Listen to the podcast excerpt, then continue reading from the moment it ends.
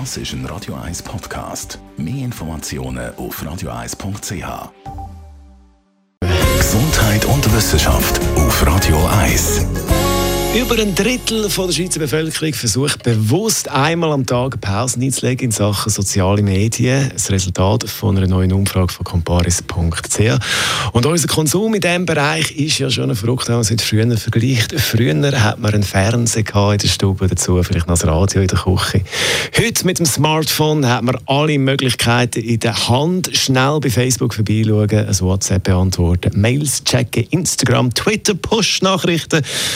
Und wenn man da nicht schaut, ist man permanent sozusagen online. Ein Drittel von der Bevölkerung macht also darum einmal bewusst eine Pause am Tag. Ein Viertel allerdings macht nie bewusst eine Pause, ist also immer dran, immer online, immer auf Abruf. Und das Phänomen von Dauerberieselung ist bei allen Generationen ein Thema. Fast 40 Prozent davon sind die über 56-Jährigen.